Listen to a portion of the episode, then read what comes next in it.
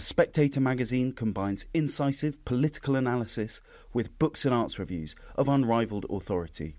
Subscribe today for just £12 and receive a 12 week subscription in print and online, plus a £20 Amazon gift voucher, absolutely free.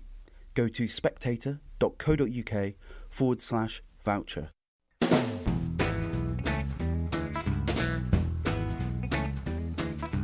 Hello, and welcome to the Americano podcast, a series of discussions about American politics and life. My name is Freddie Gray. I'm the deputy editor of The Spectator. I am delighted to be joined by Devin Nunes, who is the CEO of Truth Social and the former chair of the House Intelligence Committee and a very senior figure in Republican politics, who's actually in the office with me, which is rare for Americano because normally it's down the line across the Atlantic. But you are here in London, Devin, because you're launching Truth Social, which is a fairly significant, we think, we hope, social media platform that is now live and available in the UK, having already launched in America. Isn't that right? That's right, Freddie. And thank uh, you for your hospitality. And it's great to be here in in your offices. And I was walking by the other morning, and I saw this little bicycle. Looked like somebody just threw it off to the side, and I didn't realize that it was your it was your actually your garden, that, your office of the Spectator here. That so, that dingy bicycle. I thought about taking it for a ride. It nice. It looked like a little ice cream truck. A little has a little box on the back, little picture of Donald Trump. Yes, yeah. it's actually our producer's Natasha. She, that's how she gets into work every morning. Well, look, it's been a. We're glad to be here. So the goal of Truth Social is to open the internet back up and give the American people their voice back and ultimately people around the globe. And we decided to come to the UK first. And it's it's relatively simple. The reason why is obviously the second largest English speaking country in terms of, of size population. And we believe that the UK has a long history of free speech. And also, I think it's going to be pretty evident once people begin to come on to Truth Social and the platform grows. You'll find out what everybody else has found out in America just how bad you were being censored or banned from the other tech, what I call the tech tyrant platforms. So I like to say that Donald Trump didn't need a new company and I didn't need a new job. But I think it's the most important issue at the highest level to open up basic communications around the globe if we're going to survive, those of us that are still democracies, or in the US case, a democratic republic, if we're going to survive, we're going to have to have a way to communicate over the internet. I think it's critical. And that's why I'm here. So, well, I asked you this when we when we spoke a couple of days ago, and I think you found it slightly irritating because I think you've been asked this question a lot.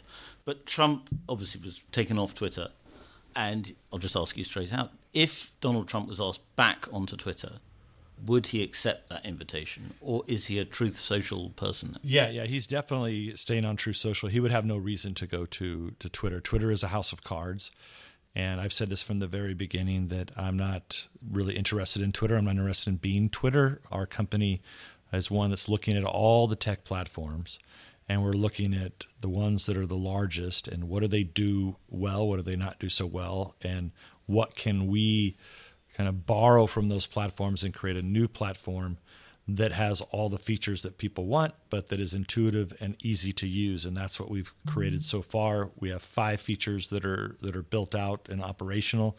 We have another five that we want to add by the end of the year. And what we've done is we have structured this in stages in terms of the rollout, the building of this of Truth Social and the rollout of Truth Social. So so it starts with we don't want to be in a position where we can be canceled and so we have to build everything from from the ground up. So we're not relying on any of what would you know people would consider kind of blue chip big US tech companies, right? We don't want to be in a position where Amazon could cut the cords like they did to Parler and destroy a company. So we build slow we build methodically. So we opened up slowly with Apple first with an app on Apple and we rolled that out slowly throughout basically beta testing through February and March. And then in the middle of April, we opened it up for anybody who wanted to get on the app. Then in the middle of May, we opened up through a web application so you can get it through a browser. So now anyone on any device can log on to Truth Social and get an account, including Android. It's just we're not in the Google Play Store yet. So, so and, and you can do that in the United States, and now while I'm sitting here, in the United Kingdom. Yes, in those two countries, and we're we've submitted to the Google Play Store. We're waiting for them to approve us, and then at that point, I would consider that we would be a fully launched startup. But until that time, we're basically still in beta, still developing, still building. But we're you know the fastest growing social media platform in history at this point. We'll see if we can sustain the growth. I can see that you're very fast growing. Can you give us some sense of the numbers? And can we also talk about again a question I think you've been asked a lot, but I think it will be of interest. One of the reasons why Twitter is so successful is because, or has been so successful, is because it's a public square where people with differing views argue. Yeah. Parler was cancelled. I totally accept that. But one of its problems as a platform, and I think a lot of other companies have found this, is you need the debate. You need to have people disagreeing with each other. Is a problem for Truth Social that you will not have enough people fighting, which is actually what people really love doing on the internet. Yeah. Well, that's not what we're trying to be, right? So, and I would argue that that Twitter is a, is a house of cards. I probably didn't finish that that answer, but uh, maybe just kind of flush that out a little bit. Why mm. why I say that? It doesn't have whatever they say, 300 million users. I've pointed out that out from the very beginning, and I knew that from my experience being on Parler, being the first to go to Rumble, which is a YouTube alternative, and now with Truth Social. It's just impossible with the engagement. With you know, we know the numbers that we have as we were growing, but even in our early testing of, of beta in the first 30 to 45 days, many of our people were getting more interaction. Many of our users were getting more interaction on a small little platform than they were getting on Twitter with 10 or 20 times the followers. So there's a couple reasons for that. One is they do shadow ban conservatives, but two is that normal people just aren't there. So Twitter is a global PR wire for the internet. That's all it is. It's a place where celebrities go and journalists go, the Hollywood type, sports figures, other folks that are in that realm, and they use it primarily to push out their press releases. Mm. That's what it's mainly used for. And then all the news around the globe, they pick it up and they put the little bird on the screen. But this is not a this is not a startup company. It's a company that's been around. It's a mature company. It's been around for a long time. And I think Elon Musk figured out that paying $44 billion for something that has a bunch of spam accounts and bot accounts and fake accounts and corporate accounts, it's just not worth it. It's got some value, but it's not worth $44 billion. And of course, as long as they're going to be woke and censoring, they're totally useless. So we're building a platform. So we don't want to be that. You know, we, we accept, we don't censor for people's political views. All right. But we're trying to be, we want to be a, a family friendly platform that has the best of Instagram, TikTok, et cetera. And, and why do I say that? I view the market here as very simply as if you're over the age of 55, you're on Facebook. If you're 25 to 55, you're on Instagram. And if you're under the age of 25, you're on TikTok. Mm. I have a big, a large, come from a large family. I'm from the state of California agri- the agricultural area, the normal area of what's left of normal California. And roughly there are 100 people there. And I asked all of my family, you know, all of them, I said, who's on, you know, any of you guys on Twitter? You know, just taking a simple poll, right? Crickets, no one. Not mm-hmm. one person there was. I had two uncles that said they used to be until Donald Trump got kicked off. but you know, primarily a lot of them were on Facebook and, and Instagram, and the kids. It was a big, age. you know, obviously you know kids from five years old to people that are in their 80s nearly all of them they were they were on one of those three platforms that i mentioned and i think that's representative of of the world and i think you would find the same thing you know maybe you know here in london you're probably going to get a few more people that are on that are on this but you know we don't want to be a place where blue checkers go and like argue with each other it's just not it's just not a business model that works. And how do we know that? Because Twitter hasn't made any money. Yes. They're well, a company that gets $4 billion a year, roughly, and they're not profitable and never have been. Well, t- uh, tell us a little bit. I mean, you, you, speak to Donald Trump quite regularly. There's been this sort of interesting spat, public spat between him and Elon Musk. What's your understanding of that? Uh, my take on it was that both myself and President Trump were very supportive going back to what's the mission of our company. We're here to open the internet back up, give people their voice back. Very simple. And we'll do that in any way possible uh, because this is a company that, that has a, a, a, strong mission statement and we support anyone and everyone that's trying to do that. Mm-hmm. Right.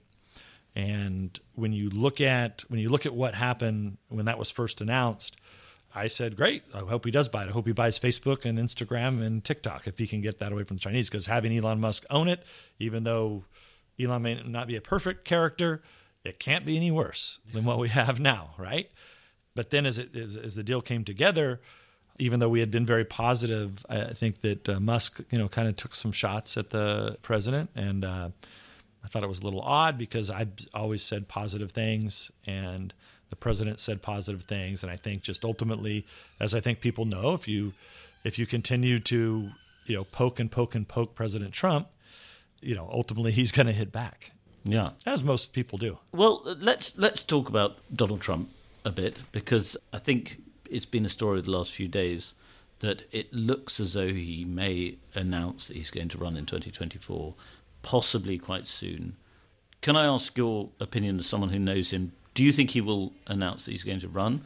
And secondly, will he announce that he's going to run before the, the midterms? Yeah, he's been very, very clear about this for a while now that he wants to help the Republicans gain back control of the House and the Senate. He's been actively out endorsing candidates, finding candidates in both the House and Senate. We're in an unusual place in this country where that we haven't been in, in a long time in America. Well, I don't think there's anything even comparable to it because you have someone who is the leader of the party as somebody who's no longer the president but still the leader of the party. So he's you know he's going out around the country you know, I mean, gosh, at least twice a month, if not more, holding rallies, getting tens of thousands of people at these rallies. Mm. He brings in House candidates, Senate candidates, lets them speak, and these things go on for four or five hours, right? Mm. They start, and people get there, you know, five hours before that, they get in line. Some people get there the night before. So this is something that we've it's unusual in American politics for a lot of reasons, but one because we've never seen anything like that before in, in American politics. People that get this these types of crowds for that duration. Secondly, even though he's been banned from all these social media platforms, he's getting millions of people that are watching him live at these rallies. Even though you have the major cable networks aren't aren't carrying it, you know, YouTube, Facebook, none of them are carrying it, but yet he's getting millions of views on this, mm. either either direct live streaming it on platforms like like Rumble or other accounts that are on Rumble, or they watch it after the fact and they'll watch the replay of former president usually goes on for about an hour and a half or so at these rallies. Mm. So I would say that every one of those are being seen by at least probably a couple million people. Mm. And that's saying something that's very it's quite amazing, especially since the majors are not covering it at all. They ignore it. They pretend it's not happening. Mm. But yet it happens day after day, week after week. And that's with everybody essentially banning him. And then the final thought that I have on that that I think we have to the only thing that's similar to this, and I think we might have just briefly touched on it the other day when we were talking.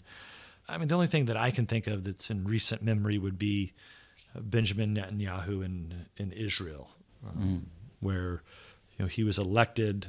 Gosh, I'm thinking it was the late '90s, early 2000s. I don't have I don't remember the exact dates, but I remember when I came into Congress, mm. uh, he was out of power, yet he was still the leader, mm. you know, of the party. Now, a different system, right? I mean, we have House and Senate. That's more of a one body, but they have lots of parties there, right? In in Israel you know, that's when I first met him when he was out of power, yet he was still the leader. Then he came back into power, then he lost power, then he came back into power.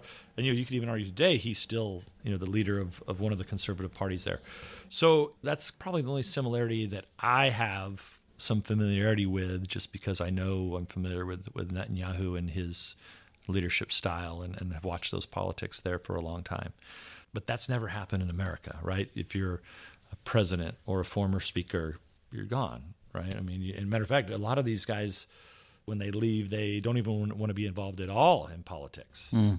right? Even refuse to, like, if you look at George W. Bush, he just vanished from the landscape completely. Yeah, did some painting. Yeah, yeah. completely vanished. Never, uh, never, which is fine. That's his right to do.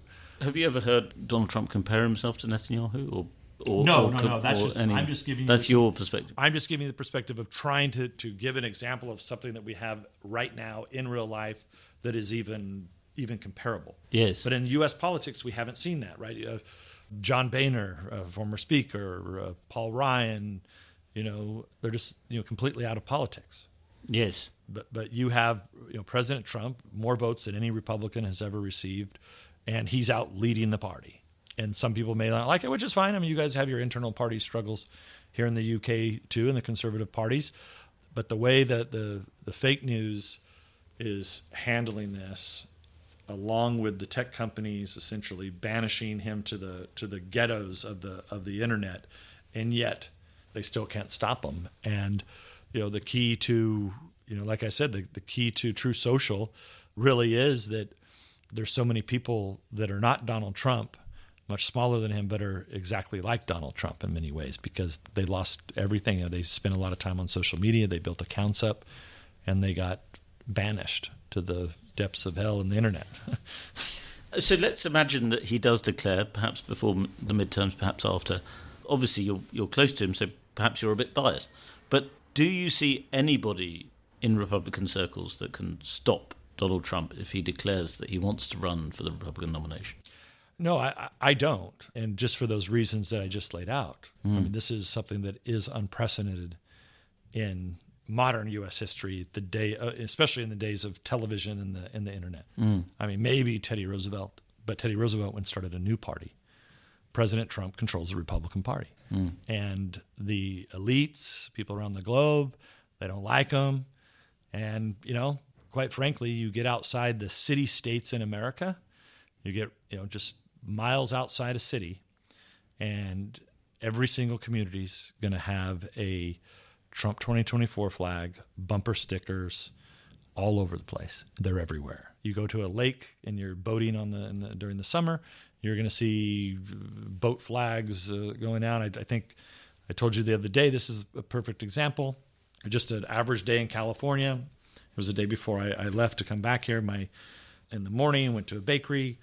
Hadn't seen the lady for a while, and she says, "Oh, is, is Trump running again? I'm going to have a party." Right, and this was a immigrant lady in her in her late 30s she's ready to have a party and they're not going to let anybody in unless they have the make america great again hat on or you know Yes. my daughters were in a in a vacation bible school and some of the kids had trump 2024 written on their lanyards i saw a, a big rig truck going uh, down the you know, down the freeway with Trump 2024 flags flying it. That was in one day, just in a few hours In my- California. in California, in, my, in just in my area, and that is what you see all over the United States of America. Hmm. And quite frankly, you see it here in the UK a little bit too. There's people that are that are big supporters of of President Trump. So you know, knowing that, I mean, look, you anything's possible in politics, but this is a guy who has a hell of a following. You can ignore it, you can pretend it doesn't exist, you can you can write fake news about it, and and which you know, in Truth Social, sadly, we get you know dozens of stories usually a day of fake news. Mm. And look, they're not they're not writing about us for any other reason though. They're scared to death of us because we're succeeding. And there's been a lot of talk about Ron DeSantis in the last few months, and it's even come across to Britain. I think people in Britain are now increasingly aware of Ron DeSantis. Do you think that he is a legitimate rival to Trump, or do you think that the people that despise Trump so much are trying to sort of elevate him because they're worried? Yeah, well, like I said, no one is a is a rival to Trump. Ron, who who I know, who served within Congress, uh, consider him a friend. You know, he is a product of the Trump era. He is only governor because of President Trump. President Trump got him through the primary, and what he's done well is he's governed like President Trump did in Washington, which is he says something and he does it. I spent a lot of time in Florida. I'm very fond of the states, being that I'm also in California. It's like two different planets. Yes, well, that's a um, whole other story, isn't it? Yeah, it's it's well run, and but you know, and Florida has been well run for a while. So Ron took over a state that's had a long history of Republican governors, dating back, you know, Rick Scott, Jeb Bush. So Florida has been in a, in a pretty good position, but Ron has has governed strong. He stood up during the COVID stuff and, did, and he did a good job. And so he is he is one of the major political figures if he continues. He's got to win re-election for governor this November. and he's going to have a long career because he's a young he's a young guy, and I think if he continues to govern like he is, you know, he's got a big career ahead of him still because mm. he's because he's so young. But you know, Ron hasn't called me for any advice, but I just don't see him running.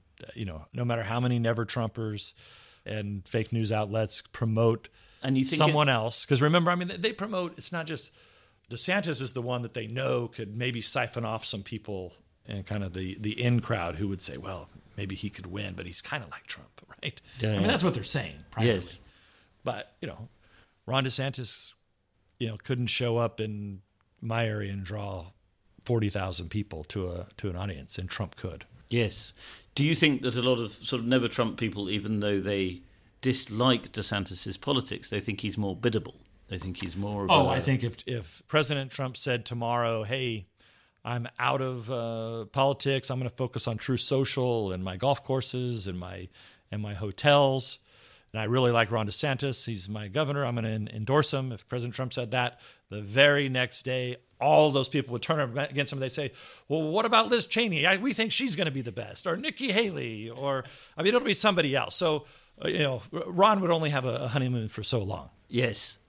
Have you spoken to Donald Trump about his vice presidential choice? A lot of speculation that would be Ron DeSantis. No, think? I mean, I, I haven't even. Uh, I'm focused, you know, solely on getting Truth Social off the ground, and so it's taking up all of my time. I mean, virtually, we're we're going 24 seven with this, building out this product. And you know, when I when I do talk to the president, he often will, you know, I'll tell him what's going on Truth Social, and then you know he'll he'll mention, oh, you know, the rally and doing this and doing that. Do I know so and so? Do I know so and so? But I haven't had any conversation with him because because well, all he's told me is exactly what he said in public that he wants to be he wants to help win the House and Senate back, and and he wants to make sure his health that he's in good health. And he said that publicly. And what I'm saying is not something he said publicly. How focused is he on Truth Social? How much of his time do you oh, think he, he, he loves it. Yeah, yeah, he loves it. I mean, if you notice, I mean, now that you're on, yeah. you're on there. I mean, you know, he posts multiple times a day. And do you think if he were to declare, he might do it on Truth Social? Well, as the CEO of the company, I would hope that he would. Would you really? I would. I would. I would lobby him to do. Do that. you think he would? Do, I mean, what what would be the other way? Uh, you know what? I mean, if you look at, he's such an uh, unconventional figure. Whatever he's going to do is going to be some grand entrance. Remember, and I'm, nobody's going to forget. Yes. When he came down the escalator, Trump Tower. Yes. With with Melania. Yeah. Right. So I don't know how he's going to do it. I don't know when he's going to do it. Do you think he knows? I don't know. It's a good question. I mean, I think he must be gauging things. I mean, a lot of th- times, what what the president will do Mean, I've seen him, you know, for many years do this. Is he'll, what do you think of this idea? What do you think of that idea? And I think that's how a lot of these rumors get started. Yes, because then people who should, you know, they're kind of jackasses, quite frankly, because you know he's trusting them in, in these conversations, and if you know he'll throw out, you know, and then of course they'll run directly to the fake news, and then they'll say according to two sources, which is probably only one, yes, and it's probably secondhand. But President Trump likes to, he's an entrepreneur, and he likes to throw ideas at the wall all the time, and um, he's never been afraid to try things. Yes. Well, let's talk about January 6th and the January 6th hearings, because if you were to read the British media, you would think that you know the big story in America is the January 6th hearings, and it's actually true that it seems to be getting a lot of views, despite what people say. I mean, it has it has got a large number of views. Do you think it's possible for Donald Trump to win the presidency after what happened on January 6th. Yeah. Well, they have. Regardless full... of what you think is right or wrong, do you think well, de- yeah, he has been I mean, damaged he, so badly in public opinion by it that it's difficult for him? I mean, he couldn't be any more damaged than he's been damaged. I mean, the guy's been he's been hit constantly since 2016. You know, and mostly by his own government, mm. by our own government, with a corrupt Department of Justice and intelligence agencies that worked with the Democrats and the Clinton campaign to you know to make up the entire Russia hoax and the Ukraine hoax. And what is now the January 6th deal is quickly what turned into a, a, riot is now for those of us who have watched politics and watch this it's clearly now moved into hoax category right? It's fine to go after rioters people who broke windows people who broke into the house chamber they should be fully prosecuted. But now it's it's getting scary the way that the Department of Justice is targeting people who weren't even in the damn building mm. is wild. You have a committee. Never before in history, as I served 20 years in Congress, ran some of the most successful investigations.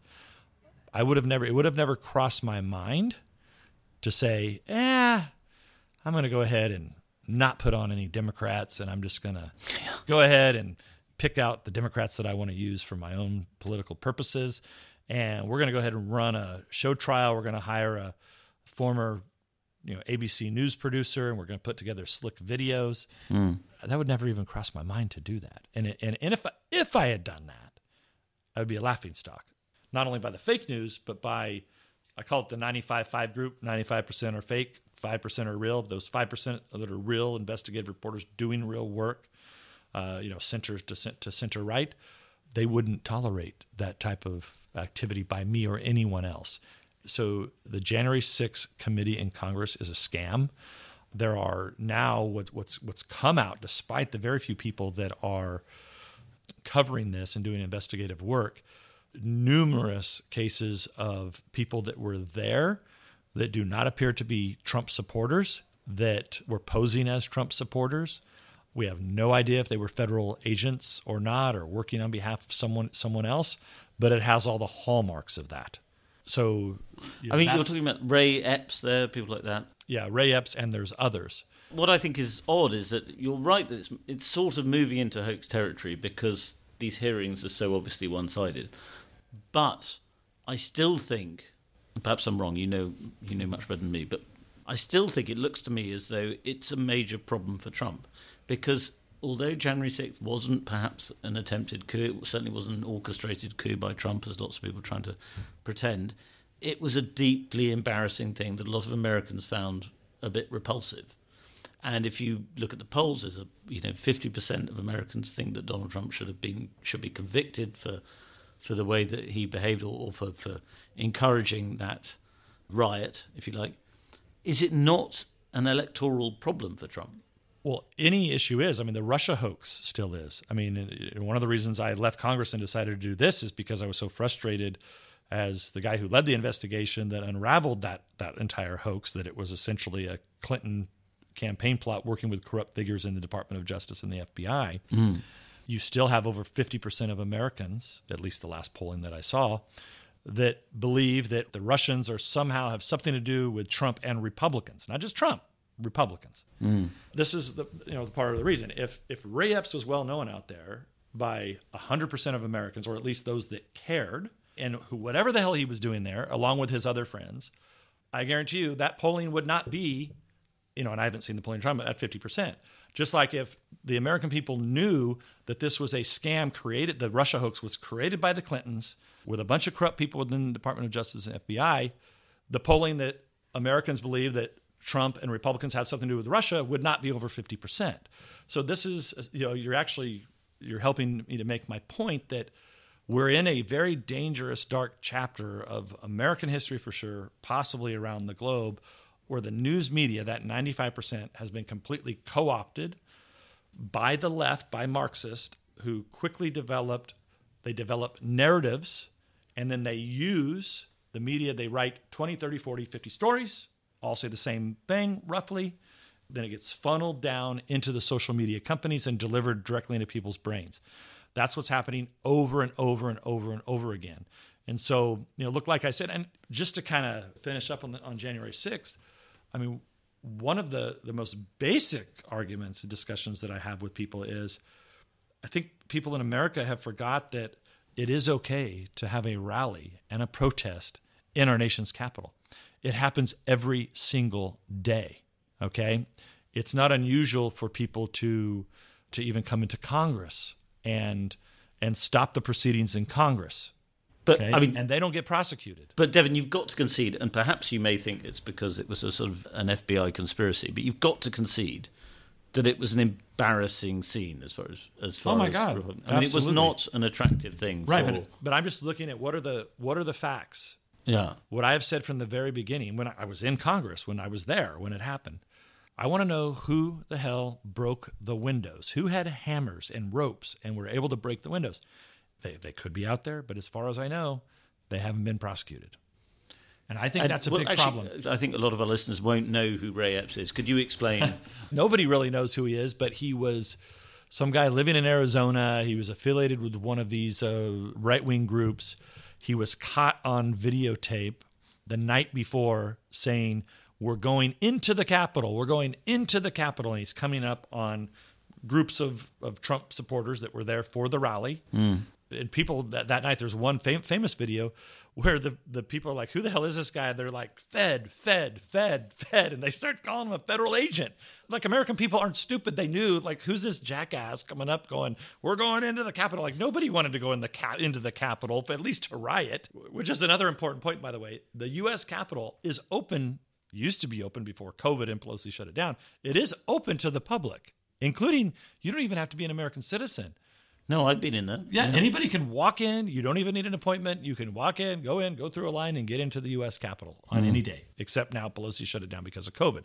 So the fact that this guy was out the night before saying, We're going into the Capitol, going into the Capitol, there's no evidence that he was a Trump supporter ever before. Like, like everybody that's a, like a big avid Trump supporter that showed up in, in Washington on January 6th for that rally. Yeah.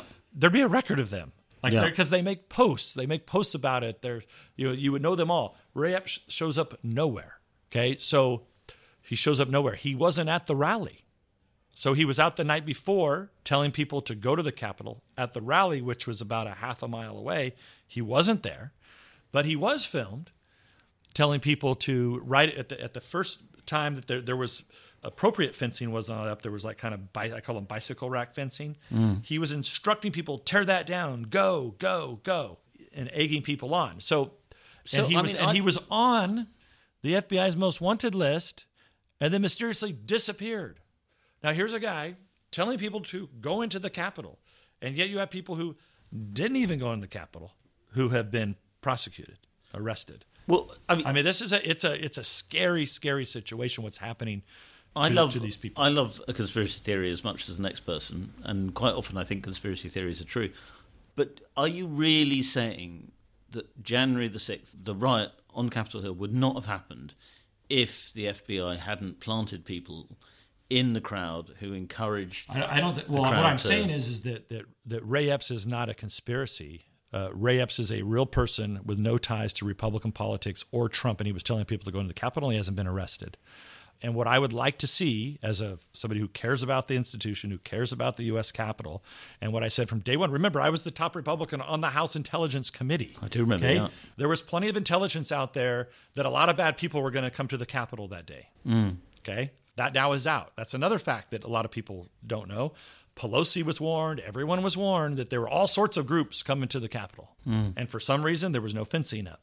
The National Guard that President Trump approved to be available to go to the Capitol was not brought up, was not exercised, even though many people within the security department of the U.S. Capitol wanted those troops, wanted appropriate fencing. It wasn't done. So I think when you look at January 6th, I mean, first of all, Pelosi, the speaker, is the mayor, for lack of a better term. She runs that campus. She she is in charge of the Capitol. Mm. So first and foremost, she didn't listen to the intelligence. She didn't take the troops that, that President Trump wanted.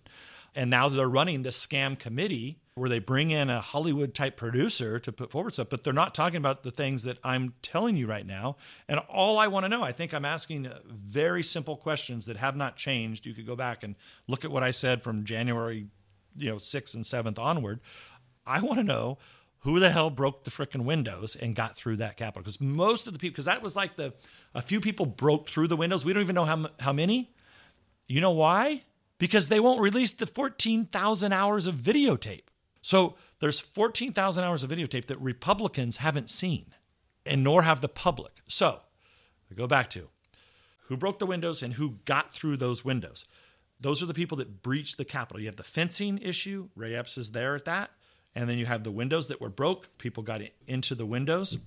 But then, and there's plenty of video on this too, at some point, the doors just get opened up and people just walk in. So you have some percentage of, you know, and, and I don't even know how many people walked in the Capitol that day. Maybe there was a, a thousand or two thousand. I don't know, but we should be able to know that number. Mm. But my guess is that 95% of them or more just walked right in. Yeah. So who breached, right? A lot of people that, that walked in didn't even know they couldn't be in there. Yeah. They thought it was just part of the process, right? That oh, you know, Capitol's normally open, We'd walk in. Yes. And the doors were open. The Capitol Police. There's plenty of video showing the Capitol Police just there. Well, there was a very strange footage of them all standing behind the behind the rope, patiently queuing up. Yeah, there's and there's lots of video, and there's lots of, and not only that, most of the people that walked through there were were very very uh, you know peaceful. They marched orderly, and then you saw when things got uh, there were people that got crazy, got violent, and you know started to try to break things, and there were people trying to stop them from breaking things. Do you ever think when you talk about this, and I don't mean this in a confrontational way, but I think it's, No, no, it's thank quite, you. I, it's a good conversation. Do, I'm not. do you ever think when you know the peaceful riots thing? You know when CNN had the guy standing, and this, you might accuse me of what whataboutery here, but CNN had Black Lives Matter riots going on, and they had a guy standing in front of a burning building saying mostly peaceful riots. Do you ever think when you're talking about January 6th, you might be doing the same? I thought you. No, I think that's closer to when when somebody said "f Joe Biden." And the, the commentator said, "Oh my gosh, they're saying let's go, Brandon." Let's go, Brandon. Yeah, Yeah, I think that's the, the close, That's- closer comparison there. But what I'm telling you is, is that I'm actually I I'm saying the opposite. Like I want to see, I want to know the people that broke the law. It's illegal to break the windows and damage federal property and break into the Capitol. That's Mm. illegal. It's illegal to break into the floor of the House and the Senate. But And Ashli Babbitt, who was who was shot and killed, and you know nobody wants her to be shot and killed. She didn't deserve to be shot and killed, but she was. She was behaving recklessly. She she smashed a window, right? And that is a dangerous thing to do when there are security guards in in the Capitol. I mean, these people are behaving recklessly, whether you, whether you like it or not. Yeah, I mean, look, that whole situation is again, we don't we're not sure what video we've seen or not seen, but I think the important point there is the only person that was killed that day was Ashli Babbitt, who was a protester, right? Who shouldn't have been there, no Yes. question. But look at how many stories came out. Fake fake news stories. That's yeah, you know that story. Yeah. uh, where supposedly he was Explain that to our listeners. well, it was a uh, officer who immediately he ended up dying, but the the fake news initially said that that a Trump supporter beat him over the head with a fire extinguisher. I believe was the story, like hit him that he was bludgeoned to death or something. Mm. And it was it was totally fake. It wasn't. There was no truth to it. He ended up you know having a heart attack later, but he was not hit.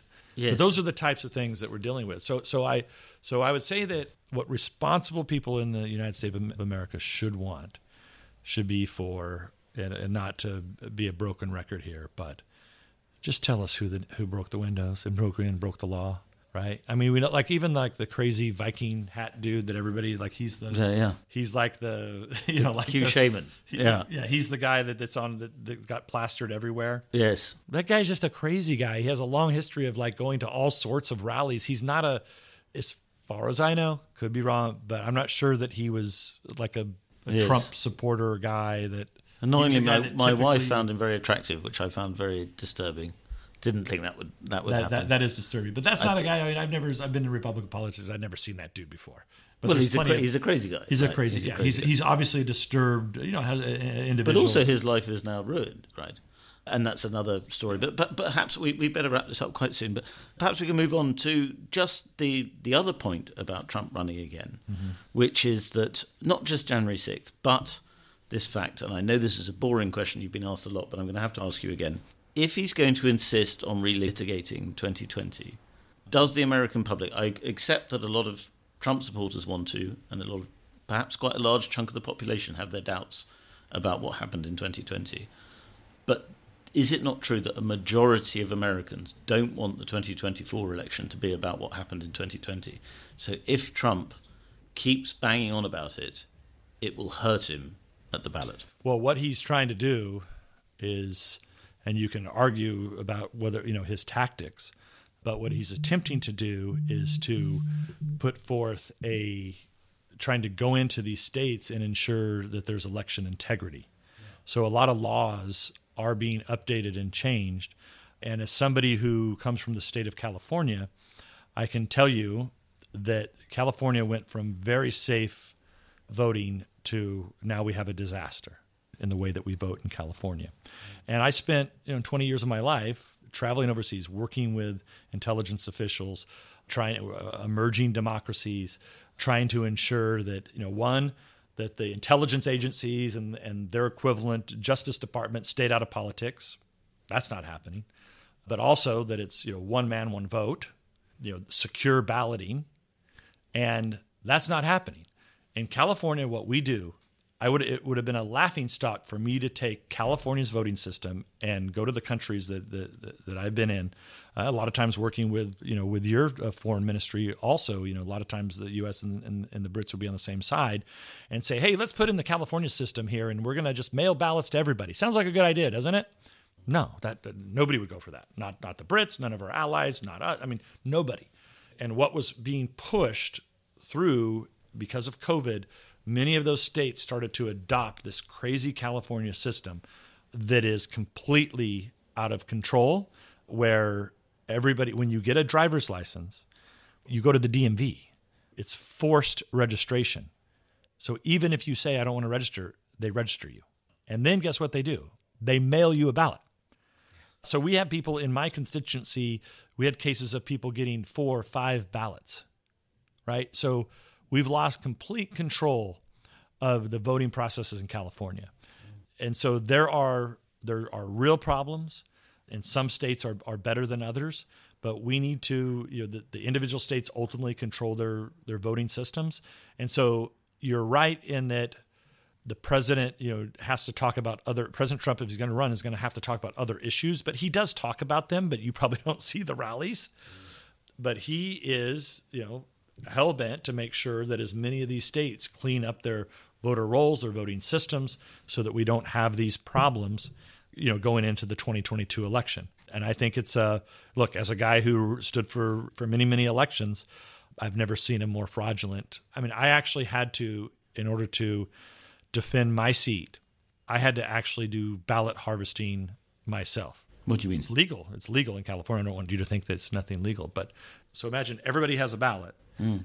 and you can send people door to door to go and pick up those ballots. Oh, I see. So to gather them in. Yes. Yeah. You don't even have to turn the ballot in. You don't even have to take it to a ballot box. Mm. And I could hire anyone that I wanted. I could hire a Chinese national. I could hire a foreign exchange student. I could hire anyone to go and and pick up ballots in my constituency or anywhere in California. Anyone can hire anyone. I mean, you could be, you could go to the United States.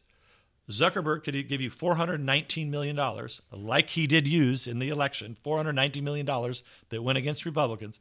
He could give you 419 million. You could arrive in the United States and you say, I'm here in California. I'm going to harvest ballots. Let's go. Who's going to work for me? I think that's a problem. And I think it's a big problem. It's kind of just common sense. So, you're right in that that President Trump, on one hand, is going to, you know, he he needs to try to push the states where he can and try to be helpful with those that want to try to improve voter laws. But on the other hand, you know, he will ultimately have to talk about, like it always happens, the issues that that people care about. And I would say if you watched his rallies, he spends a lot of time on on on those issues, gas prices and oil pipelines and you know green energy deals. I mean, you know, he it's, it's they're quite entertaining. It's why tens of thousands of people show up and why millions of people watch. Well, Devin, I think we're going to have to wrap it up there, sadly, because I would love to carry on talking to you. And uh, well, look, I hope you, I hope you know this that look, we're serious about bringing uh, free speech to the U- UK, and I'm going to be, you know, maybe not uh, be in the UK as often as as I'd like to be, but I'm just a, a call away, and I'd love to do your podcast again, and whenever you, whenever, whenever you want me, and we want to help you guys get your voice back here in the UK. We didn't. We didn't even really talk about RussiaGate, which uh, you know you're the, oh the world expert. That's it, like so. the. Um, that's like a bad penny. It just follows me around. It's like, it's like a rain it's a cloud. huge box of problems. yes. Uh, but Devin, thank you very much for coming in to the Spectator and for coming on to Americano. Hey, it's, it's uh, a, really a pleasure to meet you, and, and, and thank you so much for, for your hospitality. We will we will get you on again, but we must wrap it up there. So thank you very much. Thank you very much for listening to that episode of Americano. If you enjoyed it, please subscribe. And if you really enjoyed it, please leave us a star rating, preferably five stars, and a review.